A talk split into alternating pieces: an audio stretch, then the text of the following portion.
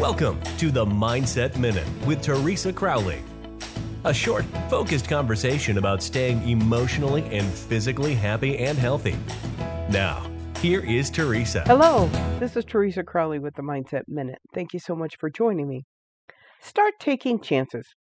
For you to grow, you need to learn the words I did my best. That's good enough for now. I will always do the best I can. It is said that people who put in 20% effort can reap 80% of the results. Just think how much would be accomplished by giving it your all. Create goals. Knock them out of the park. When you take a risk, tell yourself that you're playing for keeps without taking the chance that you won't be able to reap the rewards.